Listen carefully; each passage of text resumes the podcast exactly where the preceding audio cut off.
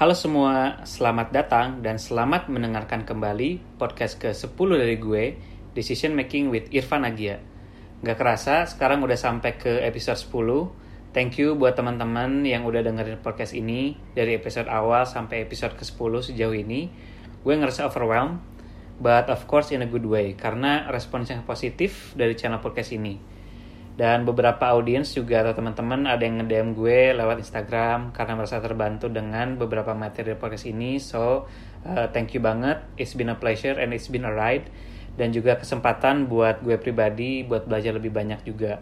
Nah tujuan utama dari podcast ini adalah untuk ngebantu audiens buat lebih paham dan juga lebih bijak dalam mengambil keputusan-keputusan dalam hidupnya baik itu keputusan kecil dalam kehidupan sehari-hari ataupun keputusan yang besar. Nah, seperti biasa, buat yang nanti mau lihat summary dari setiap podcast ini, gue bakal selalu bagiin summary-nya lewat Insta Stories dan jadi bisa cek aja nanti di Instagram @irfanagia. Oke, jadi di episode yang ke-10 ini gue bakal bahas tentang uh, stay true to yourself. Nah, gue akan bahas gimana sih lingkungan sosial itu bisa ngebentuk dan mempengaruhi diri kita gimana kita bisa memfilter pengaruh-pengaruh dari lingkungan dan tetap stay true to yourself. Gue juga bakal bahas pentingnya memahami bahwa biasanya kan kalau ada pengaruh-pengaruh opini-opini gitu ya kita dikasih kritik, dikasih saran, dikasih feedback, itu kadang kita bisa jadi overthinking. Nah, sumber overthinking itu sendiri muncul karena asumsi-asumsi atau apa pun yang terjadi in our head. Sumbernya dari kita sendiri yang secara tidak tepat kita tuh menginterpretasi opini atau stimulus dari lingkungan sosial tersebut. Nah, buat bahas yang awal tentang uh, social learning, pernah dengar nggak sih pepatah ataupun advice ataupun quotes yang bilang kalau kita itu didefine oleh lima orang terdekat kita. Nah, uh, kalau menurut gue statement tersebut itu berasumsi bahwa orang-orang di sekitar kita, contohnya keluarga, rekan kerja, pasangan, dan juga orang-orang kita pilih buat jadi teman kita, itu adalah faktor kuat yang dapat membentuk kepribadian kita atau defining who we are. Kalau di ilmu psikologi itu ada teori namanya social learning. Itu dari Albert Albert Bandura. Teori itu menyatakan bahwa sebagian besar perilaku kita itu adalah hasil kita belajar atau learning melalui modeling perilaku orang lain di sekitar kita atau orang lain.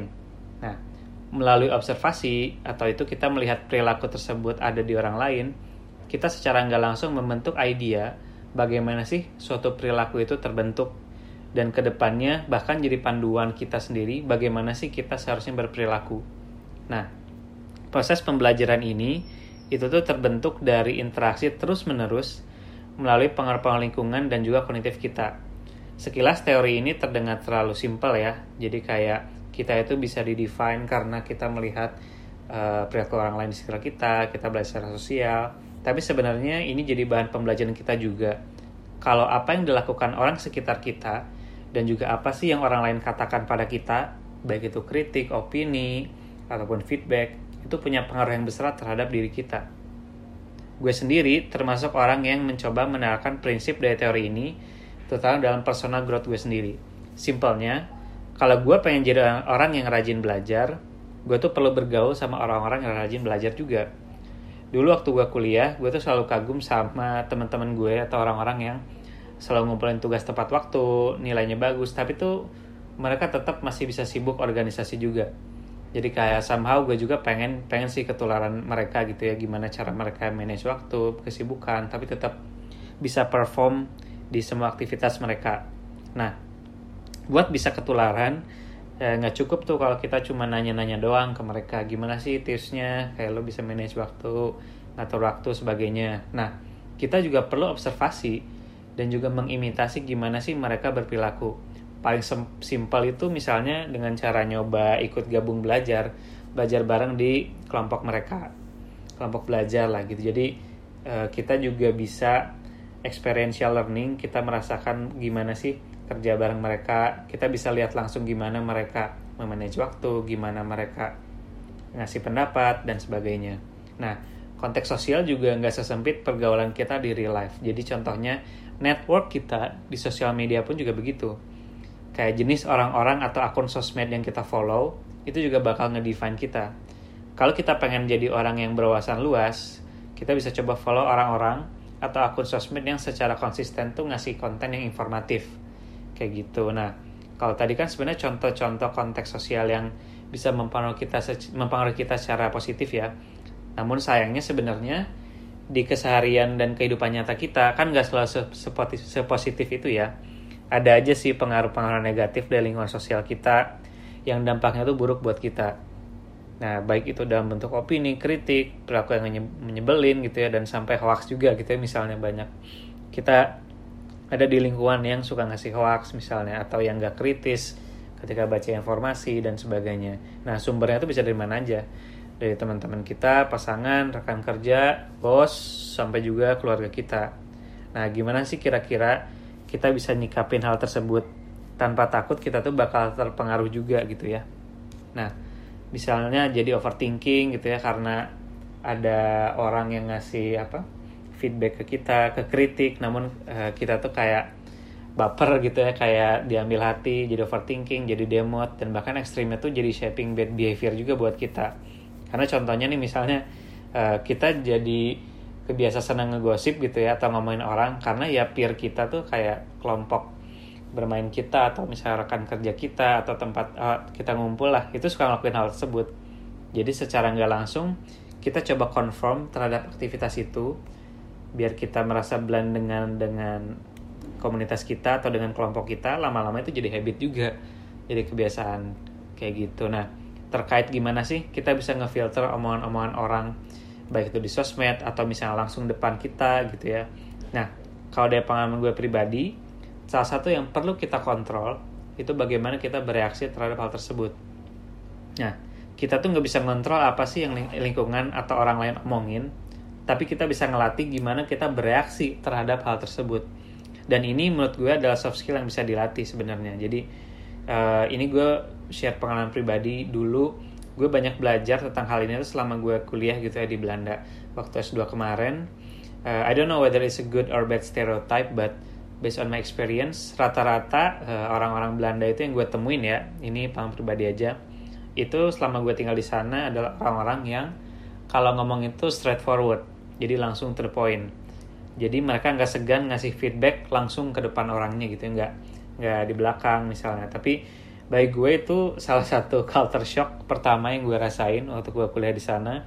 Karena gue di Indo gitu ya terbiasa ketika akan memberikan kritik atau saran gitu ya itu biasanya dengan bahasa atau kalimat yang di craft secara halus banget gitu biar orangnya tuh nggak tersinggung nah kalau di sana itu kalau memang ingin mengkritik orang lo bisa langsung to the point gitu. Jadi gue dulu pernah ngerasain tuh awal-awal waktu gue di kelas uh, minggu-minggu pertama lah ya waktu kuliah.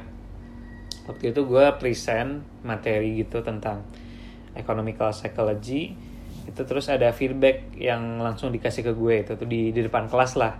Jadi intinya ada temen gue yang bilang kalau dia honestly nggak ngerti sama apa yang gue jelasin. Karena topik yang gue sampaikan waktu itu uh, agak beda sama objek objektif kelas saat itu.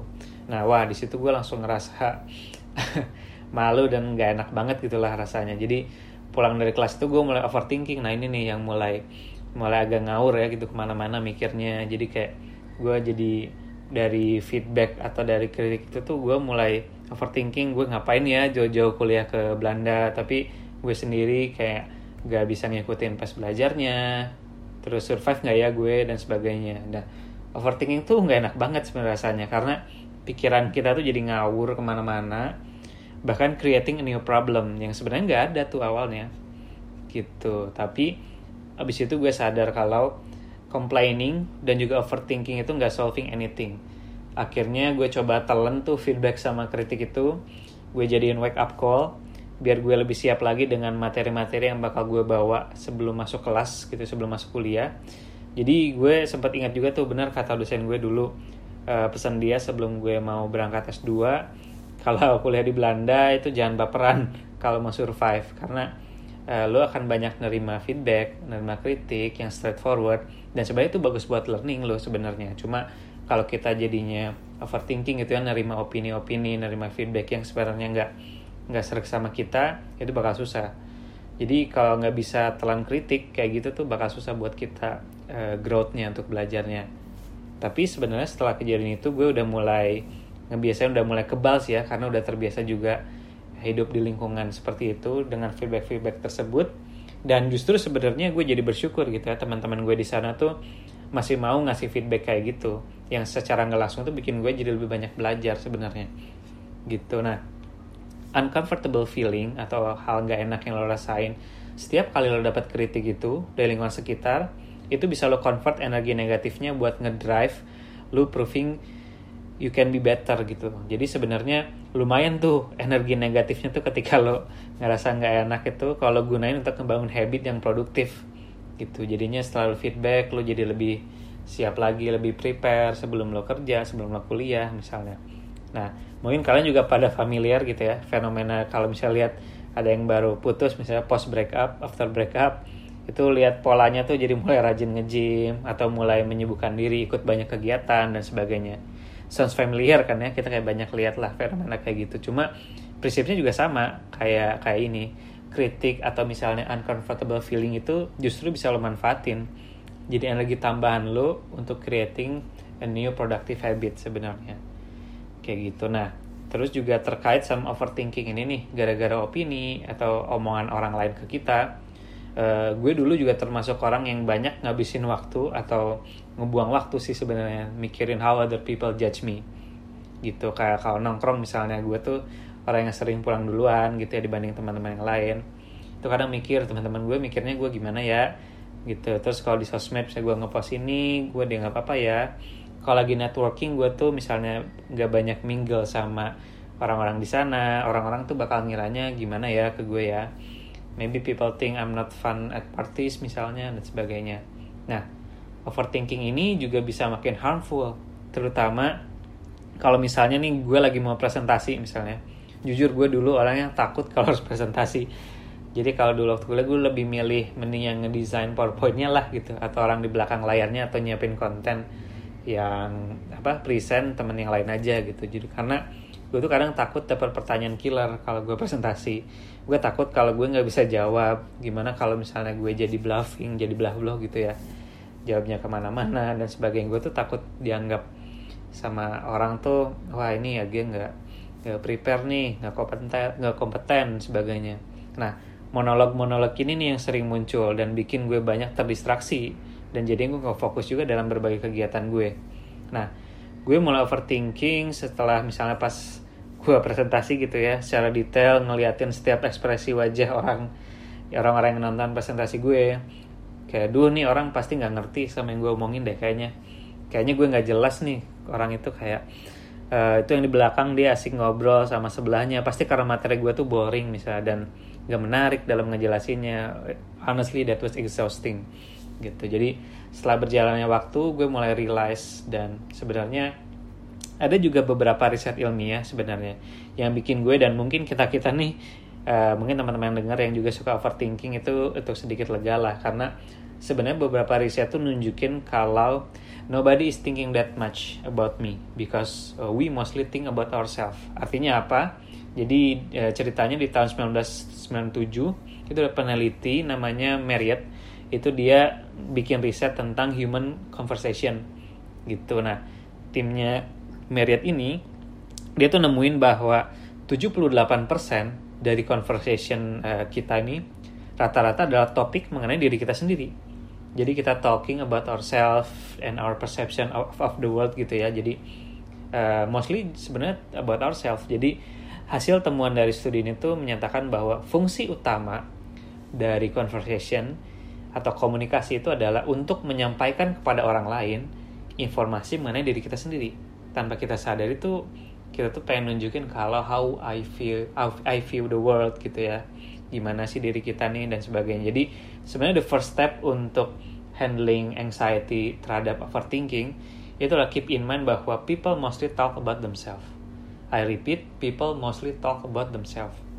Gitu. Nah kemudian ada riset lagi nih yang kedua kita juga perlu pahami juga bahwa pada dasarnya otak kita nih dirancang buat banyak memikirkan tentang diri kita sendiri Nah, berdasarkan penelitian terbaru dari Mayer di tahun 2018 nih, Mayer and Lieberman, baru 2018 itu ada teori yang muncul. Kenapa sih kita tuh selalu memikirkan diri kita sendiri gitu mostly.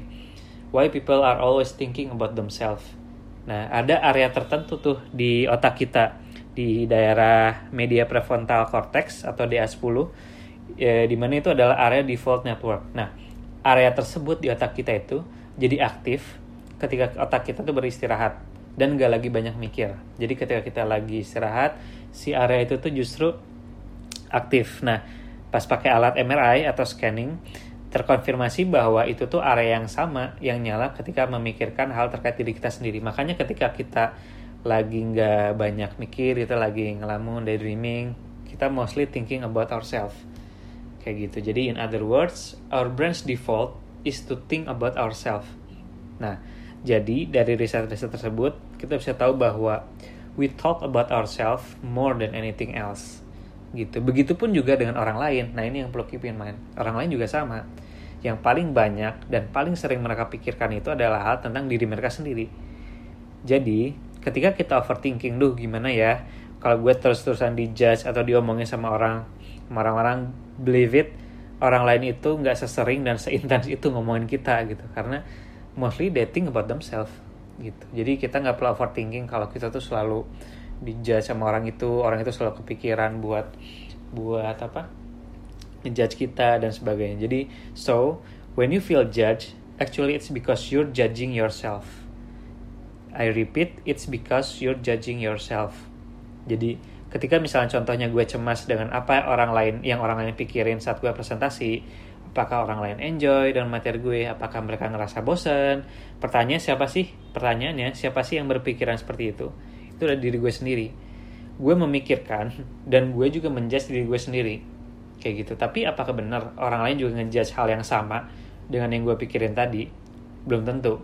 It's all in my head gitu. Jadi di, the biggest truth is that we have no idea what other people are thinking and we never will gitu. Jadi uh, menurut gue itu waste of time. Kalau kita selalu wondering dan nyangka pasti orang lain mikir gue A ngejudge gue B dan sebagainya. Kayak gitu. Nah yang kita pelajarin dari episode ini, dari episode ini bahwa sometimes people will say judgmental things but it's not what you think gitu. I repeat it's not what you think. Nah karena ini adalah salah satu akar dari overthinking. Jadi gue nggak bilang kalau orang-orang di sekitar lo nggak akan pernah ngejudge lo atau nggak akan pernah ngegosipin lo atau say mean things nggak. They will do that gitu at some point. Sometimes they will gitu. Tapi perspektif gue bahwa sometimes and most of the time it's not what you think. Kayak gitu. Itu nggak seperti yang lo kira. Kayak gitu. Jadi kita nggak perlu creating another problem yang sebenarnya nggak ada dengan mikir yang nggak nggak. Kayak gitu. Nah jadi ketika kita sadar nih bahwa most people thoughts are about themselves ketika kita bisa menginternalisasi konsep ini the freedom is incredible karena kalau dari case gue sendiri gue bisa ngerasa mulai mengurangi overthinking gue dengan tidak banyak berasumsi yang macam-macam tentang apa sih yang orang pikirkan tentang gue. Ketika gue dapat kritik atau feedback, gue jadi bisa full fokus pada esensi kritiknya aja. Gak fokus sama orang yang ngasih feedbacknya. Begitupun kalau misalnya ada yang ngegosipin misalnya, as long as it doesn't affect you, anggap aja angin lalu. Kayak gitu lama-lama, setelah lo bisa menginternalisasi belief ini, lo bakal semakin lihai dan semakin jago dalam seni bersikap bodoh amat gitu ya. Jadi kayak kayak bukunya Mark, Mans Mark Manson ya. Jadi The Subtle Art of Not Giving a Fuck gitu. Jadi tapi serius nih skill untuk bodoh amat ini tuh sangat membantu lo dalam handling people opinions gitu. Gue coba bahas sedikit lah ya esensi dari buku si Mark Manson ini. Jadi gue setuju banget sama Mark Manson bahwa salah satu kunci dari percaya diri dan sukses dalam hidup ini itu adalah kemampuan untuk memanage mana hal yang bisa lo kasih perhatian dan mana yang harus lu bodoh amatin gitu. Gue banyak lihat juga contoh-contoh orang yang succeed di karir dan juga pergaulannya karena mereka bodoh amat sama kritik atau omongan-omongan yang dragging down potensial mereka atau gosip-gosip murahan lah kayak gitu. Nah orang-orang ini adalah orang-orang yang anti dan udah males sama drama-drama yang gak penting. Unimportant dramas. Dan mereka ngerasa lebih baik fokus energi dan waktunya tuh dipakai buat hal yang lebih penting. Kayak misalnya personal growth mereka. Gitu. Nah, jadi sebenarnya uh, in a strange way this liberating. Karena uh, kita jadi bisa memilah-milah. Mana sih hal-hal yang perlu atau opini-opini atau gosip atau feedback atau kritik yang bisa kita terima dan bisa kita jadiin pelajaran dan mana yang sebenarnya kritik-kritik atau opini yang sebenarnya nggak nggak relate dengan apa yang kita kerjakan dan justru bikin kita malah demotivasi kayak gitu. Jadi itu inti dari dari episode ini. Semoga kita bisa memanage uh, mana hal yang bis, kita bisa memfilter mana sih opini-opini kritik atau saran atau feedback yang bisa kita jadikan bahan untuk evaluasi kita dan mana yang nggak perlu kita overthinking kayak gitu jadi oke okay, that's all tentang uh, stay true to yourself nah untuk next episode gue bakal bahas tentang self love. Nah, ini menarik karena sebenarnya ini yang paling banyak juga di di request di tamu gue kemarin pas gue polling. Jadi gimana sih kita bisa lebih mencintai diri kita sendiri gitu ya? Karena menurut gue gue sendiri adalah orang yang sangat uh, concern dengan self growth, dengan self love juga. Karena dengan kalau kita sudah bisa menerima accepting uh, kita sebagai diri kita sendiri dan even loving ourselves itu kita akan go a long way without uh, thinking much more about what people think dan juga sebenarnya bisa fokus ke diri kita sendiri kayak gitu nah gue berharap ke depannya kita bisa catch up lagi di next episode kalau ada masukan atau ide topik apa lagi yang menarik buat dibahas bisa langsung mention gue di Instagram at Irfan Agia. Sampai jumpa di episode ke-11 Decision Making with Irfan Agia. See you in the next two weeks.